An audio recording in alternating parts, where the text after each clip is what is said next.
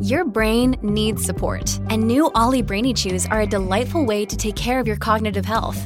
Made with scientifically backed ingredients like Thai ginger, L-theanine, and caffeine, Brainy Chews support healthy brain function and help you find your focus, stay chill, or get energized. Be kind to your mind and get these nootropic chews at olly.com. That's O-L-L-Y.com. These statements have not been evaluated by the Food and Drug Administration. This product is not intended to diagnose, treat, cure, or prevent any disease.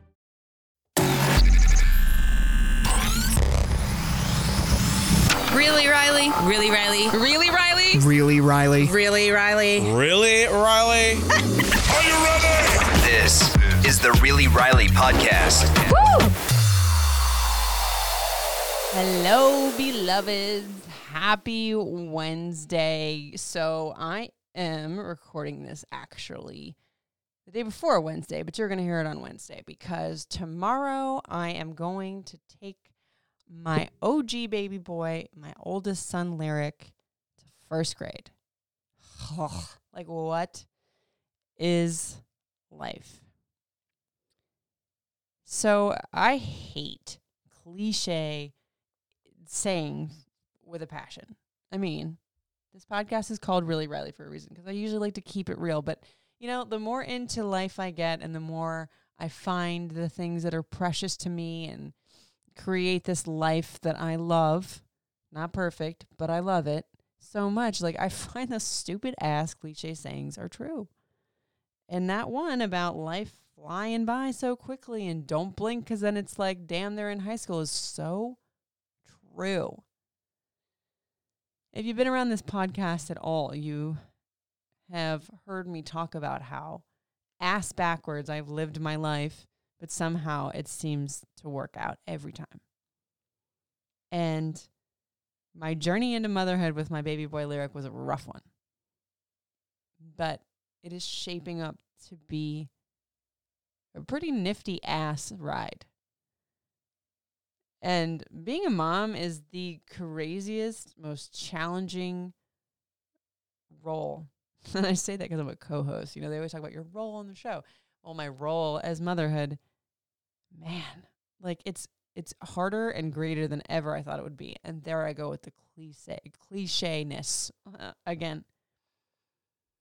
It's weird to look around and see my kid in first grade. Like literally, it feels like five minutes ago that we were going to kindergarten. Like last year, I was blubbering. And it was funny because, like, he graduated his preschool not even like a couple of weeks before he went to kindergarten. So that was like, whoa, like, holy emotional love bomb. And like all of the memories flush in as you hit another milestone with your kid. And I think this one's tripping me out because kindergarten is a big one, right? For graduating from pre K, a big one. But like, I feel like for some reason, after kindergarten, like all of the baby drains out of them. Now, granted, don't get it twisted. He will always be my baby. And I tell him that all the time. But for some reason, it feels like first grade is so grown or something like that. Like it's a sleigh ride into high school and, ugh, driving and girlfriends. God help me. and it's hitting me really hard. I also got to thinking about like sacrifices lately because I've sacrificed a lot, obviously, to be in this space where I am in life and to give Lyric and my newest son, Malin, who's 18 months old, the life that they have now to be a power player in radio that I hope that I am. But it's not without sacrifices that I don't know I would want to do over again as a mother. Like, I hope someday Lyric and Malin both hear this, maybe, or look back on the things that mama did to make sure that they knew what perseverance was, drive was, to make sure they had a roof over their head. You know, I'm thinking of like even today, like, I almost thought about like not taking Lyric to school, which sounds horrible, right? Like it's his first day of first grade. How could I not be there? You know, I just got off of going to a vacation and then being sick with a respiratory infection for like two weeks and being out and then like just being pretty sick after that. So it's like a full month of things just not being at their fullest for me. Professionally, I guess you could say. And then that also bleeds into family too. Because when you're stressed out at work, as much as you don't want to be that in front of your kids, you get frazzled. You know, so I was like, will he understand? He might understand. But then I'm like, you know, am I going to regret this in 30 years when they're not little kids chasing me around and wanting to be on top of me every second? Am I going to regret this one day that I don't have at least that memory? If in my mind I feel like first grade is such a milestone. I just couldn't. I was like, well, I am going to do what I feel is best for my family, my kiddo, my and me as a mama, and then also for my show. Because I've always told you guys that like radio was my first love and radio afforded me the avenue to come to everything I have now. I'll never ever regret anything I've done to get to this space good, bad, or indifferent. But it's also too like I have a problem saying no. I have a problem like I don't want to say giving into failure. That's dramatic. I have a problem with ever taking the foot off of the gas pedal, even for a second.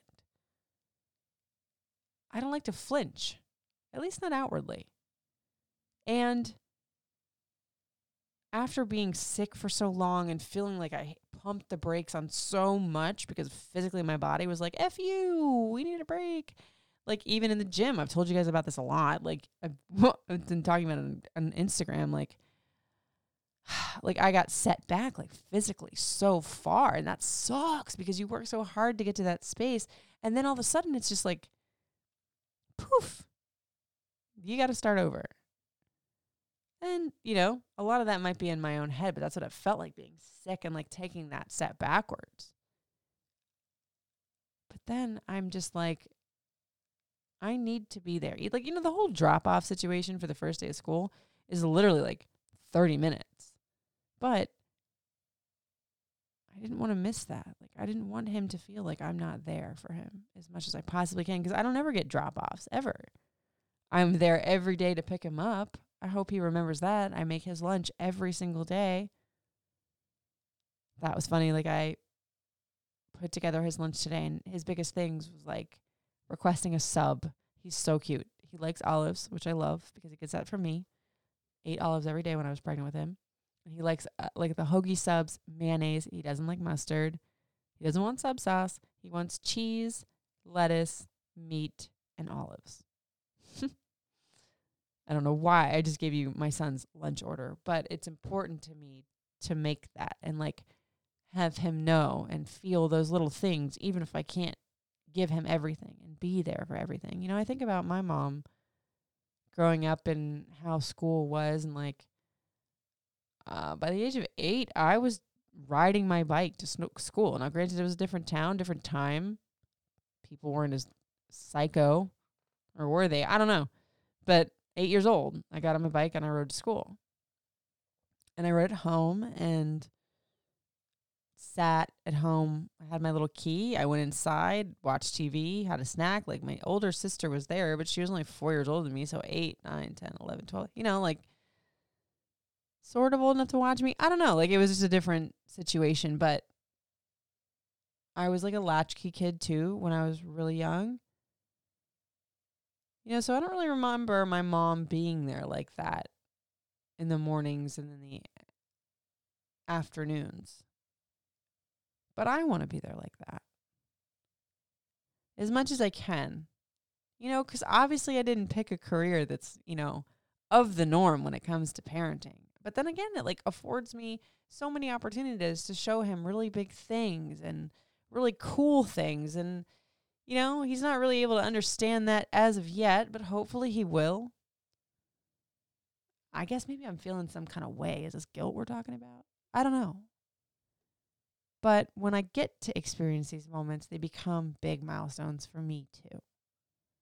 I've got the little blackboard, which is very cliche from the chick that doesn't want anything cliche at all. But I got the little blackboard Lyric's first day of school or first grade. And one tradition that I did carry over from my mom that I am doing with him is like I used to always go school shopping with my mom, TJ Maxx. Been doing that. That was the OG one. TJ Maxx and Ross. Been my thing since forever. And ever, ever, ever, ever. Um, but we used to always get the first week of school's outfits. I had an outfit for every week, and she was such a bargain shopper, and she didn't have any money then, but she figured it out, and it, I always felt like so special. Maybe that sparked my love of fashion, but even though I have boys, I wanted to do that with them. So we got Lyric buy one get one half off. He got two pairs of shoes. He got you know some new shirts. he got two track suits because Ross twelve dollars. Um, but we picked out his outfit and you know we got his haircut this week. Like I just want to be able to give him those little memories because I can't be there at drop off every day. So hopefully those memories will have a lot of weight with him when he gets older. And from what I'm told, they do remember that stuff. I mean, hey, here I am sitting here at almost 41 years old and I remember it. you guys are going to have to forgive me if I sound a little melancholy from my normal self tonight because there's just a lot of like thoughts going on about shaping a little human. It's so trippy to see him at almost seven. I think as a mom, and I've said this before, that I will forever see him at like 10 months old.